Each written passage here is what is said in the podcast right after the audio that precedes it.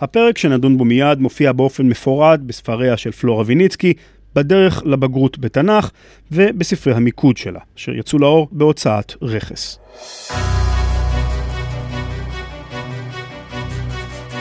רכס, פרויקטים חינוכיים ופודקאסט ישראל מדיה מציגים בגרות דרך האוזניים, עם פלורה ויניצקי. אז שלום, ברוכים הבאים, תודה רבה ששבתם אלינו. פלורה, דיברנו בפרק הקודם על אותה סצנה דרמטית שבה הנביא אחיה השילוני מבשר לירובעם שממלכתו של שלמה עומדת להיקרע מעליו, והוא לקבל, עומד לקבל חלק מהממלכה הזו. ראינו שגם הסיבה הייתה החטאים הכבדים של שלמה. בפרק הזה אנחנו נדבר על העונש עצמו ומיהו אותו ירובעם. אז לפי הנוסחה המקראית, חטא גורר אחריו עונשים, וגם אם מדובר בשלמה החכם באדם, וגם אם מדובר בבנו של דוד המלך הגדול, אין מה לעשות, אז מהו אותו עונש? אה, לא עונש אחד, אה, עונשים. אפשר לחלק את העונשים של שלמה לשלושה חלקים עיקריים. א', בפסוקים 11 עד 13, מדובר על פילוג או קריאת הממלכה. ב', בפסוקים 14 עד 25, מסופר על אה, שני השטנים, כלומר האויבים המדיניים מבחוץ, שקמו לשלמה וערערו את השלטון שלו. אני חייבת להדגיש, זה לא בתוכנית הלימודים, החלק mm-hmm. השני. בסעיף ג', העונש השלישי, זה בפסוקים 26 עד 28, אנחנו שומעים על מרידת ירובעם בן נבט בשלמה, שהוא למעשה השטן השלישי שבא מהבית, והוא מתחיל את uh, ראשית מרד עשרת השבטים בשלמה. אז העונש של שלמה הוא למעשה שלושה עונשים שונים, אפשר לומר, או שלושה חלקים, שזה פילוג הממלכה, אה, שני שטנים שמערערים את השלטון, ומרידת ירובעם. ההיסטוריוגרף המקראי אה, נוהג להציג את האירועים בשני רבדים. ברובד הריאלי, אה, אירועים כפשוטם, והרובד הדתי. בנוגע לקריאת הממלכה, כלומר לפילוג שנזכר ב-11 עד 13, אנחנו שומעים שבא לידי ביטוי פעמיים רעיון של גמול דורות. כלומר, לא החוטא עצמו נענש, אלא הדורות הבאים. אבות אכלו בוסר. בוסר ושיני בנים תיקנה, כן. כן. או בעניין uh, של גמול, mm-hmm. לאו דווקא גמול שלילי. Mm-hmm. אז בזכות, הראשון זה בזכות דוד אביו, קריאת הממלכה לא תהיה בימי שלמה עצמו, כפי שנאמר, אך בימיך לא אעשנה למען דוד אביך. זאת אומרת, אה, הוא מקבל קצת הנחה בעונש, אפשר לומר, בגלל בדיוק. דוד אביו. אבל בגלל, זה השני כבר, בגלל חטאי שלמה, הפילוג יידחה לימי בנו של שלמה, כלומר לימי רחבעם. והציטוט, מיד בנך אקראנה.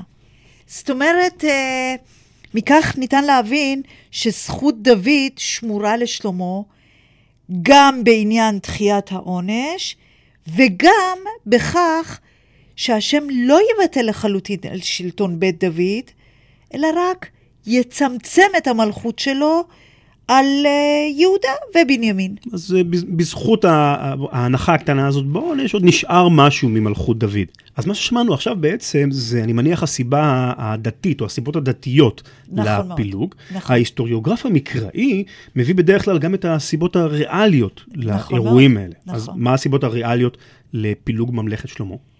כן, על כך אנחנו יכולים לשמוע בפסוקים 26 עד 28, שהם למעשה אקספוזיציה, אקספוזיציה זה חשיפת הפרטים החשובים להבנת ההמשך, למרד ירובעם במלכות שלמה, שמוביל אחר כך למרד כל שבטי ישראל. ואני אפרט את הסיבות שנרמזות אה, למרד. על ירובעם מסופר שהוא היה אפרתי, וירובעם בן נבט אפרתי מן הצרדה, ושם אמו צרועה, אישה אלמנה, עבד לשלמה, וירם יד במלך, כלומר מרד במלך. וזה הדבר אשר הרים יד במלך. שלמה בנה את המילו, סגר את פרץ עיר דוד אביו, והאיש ירבעם גיבור חיל, וירא שלמה את הנער כי עושה מלאכה הוא, ויפקד אותו לכל סבל בית יוסף. אז במה שהקראת עכשיו מסתתרות הסיבות הריאליות היסטוריות בעצם לפילוג הזה. אכן, ואני רוצה לפרט כל אחד. על ירובעם מסופר שהוא היה אפרתי, כלומר, משבט אפרים. השבט הגאה, שראה עצמו ראוי לשלטון ולהנהגת העם, וגדולי האומה יצאו מהם, כמו יהושע, שמואל וכולי. אז שבט עם מסורת מפוארת. כן. שתיים, ירובעם היה בן של אישה אלמנה, כלומר, משכבה כלכלית חברתית נמוכה. וככזה היה רגיש למצוקת העם ששלמה עשק אותם. זאת אומרת, העם הרגיש באיזה מקום שירובעם הוא חלק ממנו, הוא מבין את הקושי שלו. נכון, והוא נציג שלהם. זה סעיף שלוש, כן? על כך יש להוסיף שירובעם היה גיבור חיל. יש לזה כמה משמעויות. אני אסתפק בכך שהוא היה חזק, כריזמטי, שמסוגל לסחוף אחריו את העם. ארבע, הוא היה עבד לשלמה. כלומר, פקיד בכיר, אישיות בכירה בממלכת שלמה, וככזה ניצל את המעמד שלו כדי לארגן את המחאה החברתית הגדולה הראשונה בתנ"ך, מאחורי גבו של שלמה. אם אתה זוכר, העם דורש צדק חברתי, אז זה התחיל, אה, זה התחיל כבר אז. מחאת הקוטג' המקראית. כן, נכון. להגיד לך את האמת, הערת ביניים, אני מאוד מעריצה את האיש הזה, יש לי הערכה רבה כלפי ירובעם, כי דווקא בן האלמנה, העני, אה, הוא פורץ את מגבלות המעמד שלו, מגיע לתפקיד בכיר בממלכה, מנצל את הכישורים הכריזמטיים שלו כדי להילחם נגד מדיניות העושק של שלמה. בן אדם שבנה את עצמו מאפס בכוחות עצמו. מדהים, אני, זה פשוט מדהים. עכשיו, לא רק זה, אני רוצה להגיד עוד דבר שמעורר אצלי אה, המון כבוד לאירוע. מה שאנחנו רואים כאן, או שנראה בהמשך, זה סוג של דמוקרטיה במיטבה. אתה יודע, רן, בעולם העתיק, בקרב אומות העולם, מלך היה חצי אל. ואיש לא העז למרוד במלך חצי האל הזה. בתנ"ך, לעומת זאת, המלך הוא ראשון בין שווים. ואם הוא לא ממלא את הציפיות של העם, עיניך רואות, העם יכול למרוד בו. פשוט נפלא. דמוקרטיה במיטבה. לא משהו שאנחנו רגילים לחשוב עליו כמשהו שרואים בתנ"ך. נכון.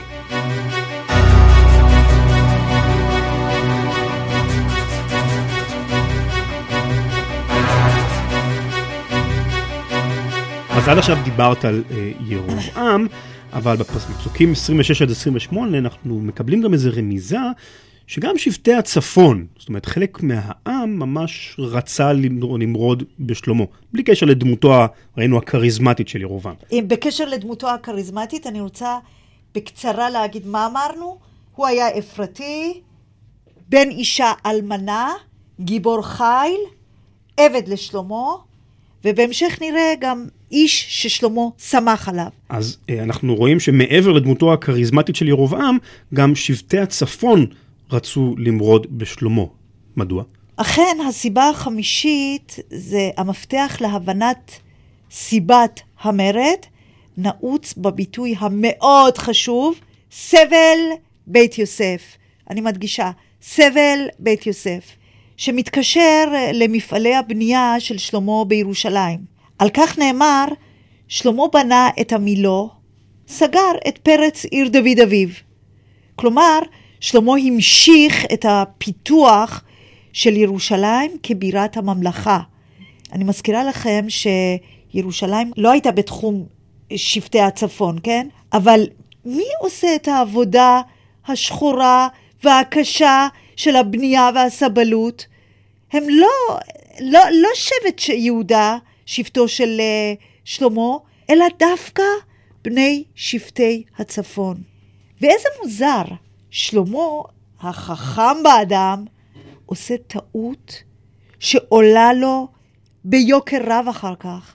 הוא ממנה או מפקיד דווקא את מי שחותר תחתיו, את ירבעם, על סבל בית יוסף. דווקא הוא שם אותו בנקודת המפתח הזו. כן.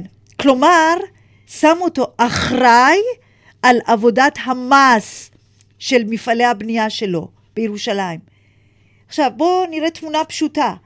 ירבעם רואה יום-יום את האי צדק שנעשה, וכשהוא בא במגע ישיר עם העשוקים והמסכנים, קל לו מאוד להתסיס אותם נגד שלמה.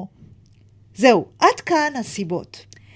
כפי שהסברתי, הן רק נרמזות, לא נאמרות באופן מפורש. אני מניחה זה בגלל שהסופר היהודאי, כלומר, מי שמנאמני יהודה, הוא רוצה לשמור על כבוד בית דוד, ולכן לא כותב באופן מפורש על העוול שעשה שלמה לשבטי הצפון בגלל uh, מפעלי הבנייה שלו. קצת רוצה לשמור טיפה על, הכבוד הזה עדיין. כן. אבל uh, uh, כבר נאמר לנו שירובעם הרים יד במלך, זאת אומרת מרד פה, אבל למעשה בשלב הזה המרד עדיין לא מתחיל בפרק הזה. כן, שמענו רק על הסיבות שליבו את היריבות הישנה בין שבטי הצפון, שהם ישראל, לשבטי הדרום, אבל הפילוג התרחש בפועל רק בפרק הבא. אז שמענו על הסיבות, הן הדתיות, הן הריאליות למרד, ומה קורה אחר כך? אז בפסוקים 29-37, אנחנו חוזרים למה שהתחלנו איתו, את השידור הקודם. המרד של ירבעם מקבל חיזוק מאחיה השילוני הנביא, שמבשר לירבעם שהוא יהיה מלך על עשרת השבטים. ולהמחשת פילוג הממלכה, הוא עושה מעשה סמלי שגם שמואל בזמנו עשה, הוא קורע את השלמה שלו ל-12 קרעים, ירבעם מקבל עשרה קרעים, ושבט אחד יהיה לבית דוד. אבל יש פה עשרה שבטים, עוד אחד, חסר לי שבט אתה אחד. אתה נוגע בנקודות מאוד מעניינות, כן, שאלה מבגרות אפילו. שבט בנימין אה, התחבר ליהודה, ולכן מתייחסים אל יהודה ובנימין כשבט אחד. פתרנו את הבעיה. פתרנו את הבעיה הזאת. כן, הם שבט אחד פשוט. מי אותו הנביא אחיה השילוני? לא נתקלנו בו עד עכשיו. כן, אה, אחיה, אחיה השילוני, הוא מהעיר שילה, שהייתה בנחלת שבט אפרים. אז בעבר העיר, אה, בעיר שילה היה מרכז פולחני גדול עד שנחרב, ומהנתונים הללו אתה יכול לנחש, רן, מה מסתתר מאחורי מינויו של ירבעם למלך על כל השבטים? אני חושב שאפשר להתחיל לנחש שיש פה פוליטיקה איפשהו פוליטיקה. מתערבבת. כן, כן, כן, כן. הכל פוליטיקה. אפשר להניח שאחיה השילוני כנביא אה, לגמרי לא היה מאושר שדוד ושלמה העבירו את המעמד הדתי-רוחני שהיה לשילה בעבר לירושלים. אז מבין השורות אתה יכול ללמוד שאחיה השילוני הנביא הוא למעשה מאלה שמעוניינים במרד בשלמה. יש לו אינטרס. כן. ובכל זאת, אני חייבת להדגיש, כי זה מאוד מאוד חשוב לפרק הבא, אחיה השילוני מדגיש ומנסה למנוע כל ספק לגבי ירושלים, ומודיע לירובעם שירושלים, שהיא בתחום של יהודה, נבחרה על ידי השם כמרכז רוחני דתי לכל שבטי ישראל, ושלא יהיו טעויות עם זה.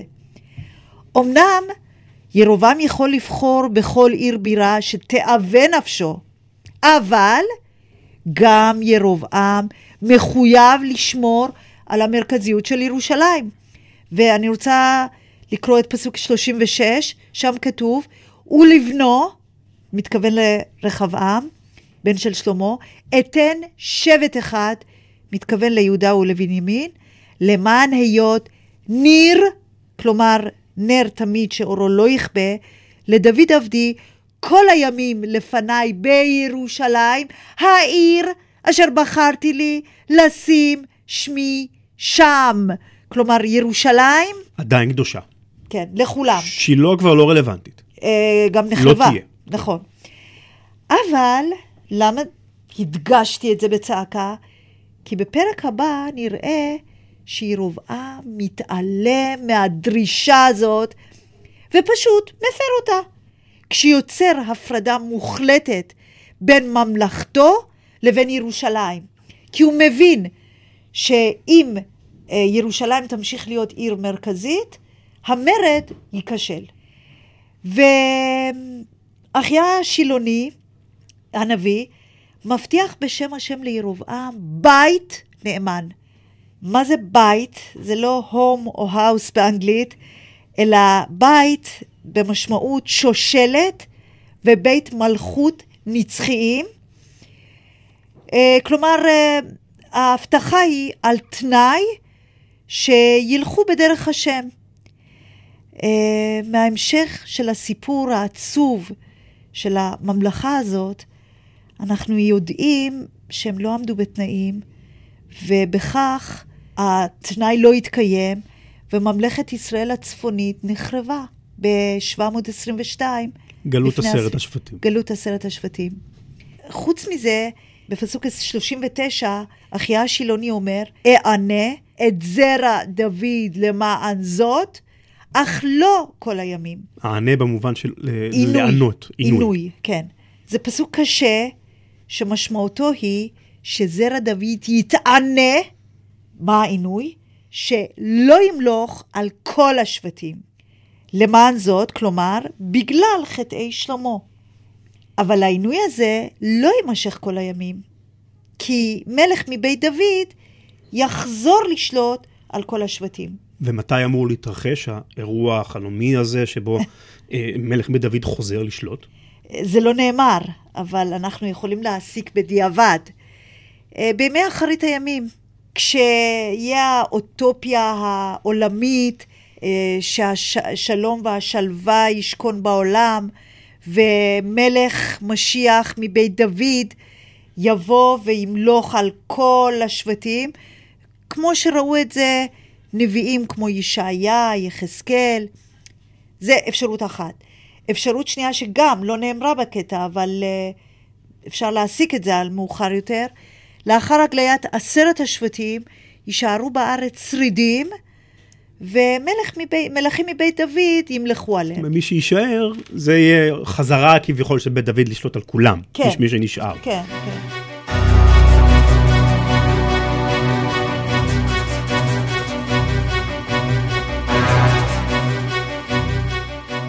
יש לנו את הדמות הזו של ירובעם, אדם כריזמטי שעלה ממש מאפס, והוא מקבל את הנבואה של הנביא שממש תואמת את התוכניות שלו כן, למרוד. אחד לאחד, כן. איך הוא מגיב לנבואה האוהדת הזו? התגובה של, שלו מוזרה ולא מוזרה. כי על אף הנבואה המעודדת של אחיה השילוני, שזה בדיוק בא לו בנקודה שתואמת את הרצונות שלו, ירובעם בורח למצרים. בורח. כן. למה? כדי לקבל מקלט מדיני. למה הוא בורח? כי שלמה רצה להמית אותו. שלמה מבין שיש פה את האיום. כן. אבל יש פה בעיה, כי אמרנו בפסוק הראשון כבר ששלמה היה נשוי לביתו של פרעה, מלך מצרים. זאת אומרת, פרעה הוא אמור להיות ידיד טוב של שלמה. אז איך פרעה. נותן, חותנו, כן. איך פרעה נותן מקלט לאויב הכי גדול של חותנו? טוב, רד"ק שמע את הקושי שלך, את הקושייה שלך, וענה לך. חותן שלמה, אה, שהיה פרעה, כנראה מת, וקם מלך חדש בשם שישק, שהוא לא אהב את שלמה. וירובעם ברח אליו, מאוד פשוט. התחלפו האנשים. כן. אבל אה, ברור לך שזה רק פסק זמן לפני הדרמה והסערה הגדולה שצפויה לנו בפרק הבא. לעת עתה אנחנו סיימנו את הפרק. כמובן, שלמה גם מת, אבל אני רוצה לסיים את השיחה שלנו בשאלת עמר לתלמידים. אה, מה זה שאלת עמר? זו שאלה, סוג של שאלה שמעכשיו התלמידים יראו כמותם במבחני בגרות. מדובר בשאלות שעוסקות ב, שים לב, אמר, עין זה ערכים, מם זה מעורבות תרבותית, דתית, mm-hmm. מדינית, אה, גיאוגרפית וכולי, ורש, רלוונטיות. אז אה, אני נותנת לכם שאלה למחשבה, ותקשיבו. שלמה הוא דמות מרתקת, בגלל מורכבותו ומהסתירות שהוא מורכב מהן. הוא מלך אידיאלי מצד אחד, ומנגד מלך שעשה הרע בעיני השם, מכמה בחינות. ועשה שגיאות שדרדרו את, את, את כל העם לשפל חסר תקדים של פילוג. והשאלה שלי היא, אילו הייתם צריכים לבנות קלסתר של מלך או מנהיג אידיאלי, אילו תכונות או קווי אישיות או מעשים של שלמה הייתם מבקשים שיהיו למנהיג הזה שהייתם רוצים לראות, ואילו תכונות, קווי אישיות ומעשים שמיוחסים לשלמה, הייתם מבקשים להסיר מהמנהיג האידיאלי הזה. כמובן, עליכם להדגים כל פרט שאתם מציגים. זו שאלה אחת. עוד שאלה שאני רוצה להציג בפניכם, נשיא המדינה ראובן ריבלין אמר בהקשר לפרק הזה, ואני מצטטת אותו, ללא חוק אחד וחזון אחד, אנו עלולים למצוא עצמנו חלילה חסרי שורשים. סיפור קריאת המלוכה מלמד שעלינו לזכור ולהזכיר את המורשת המשותפת לנו ולרקום יחד חזון ועתיד משותפים. חובה עלינו להיות אכפתים יותר, מעורבים יותר ואחראים יותר. עד כאן דבריו. עכשיו, תסבירו את דבריו של הנשיא, בדבריכם התייחסו לפרטים הבאים. כיצד בחברה הישראלית בת ימינו האכפתיות, המעורבות והאחריות ההדדית ימנעו פילוג בעם, כפי שצפינו בדרמה המקראית? כיצד לדעתך אפשר להגשים ערכים אלה באמצעות מעשים, באופן מעשי? הייתי רוצה שתיתנו דוגמה לחזון ועתיד משותף שהנשיא ממליץ לרקום למען חברה בריאה יותר. תודה רבה לכם, חברים יקרים. אז הנה לכם כמה שאלות למחשבה, ככה לקראת כן, סיום. כן. אז אם אנחנו מסכמים את כל מה שגילינו בפרק הנוכחי, שוחחנו על העונש שקיבל שלמה מידי אלוהים, דרך אה, אחיה השילוני.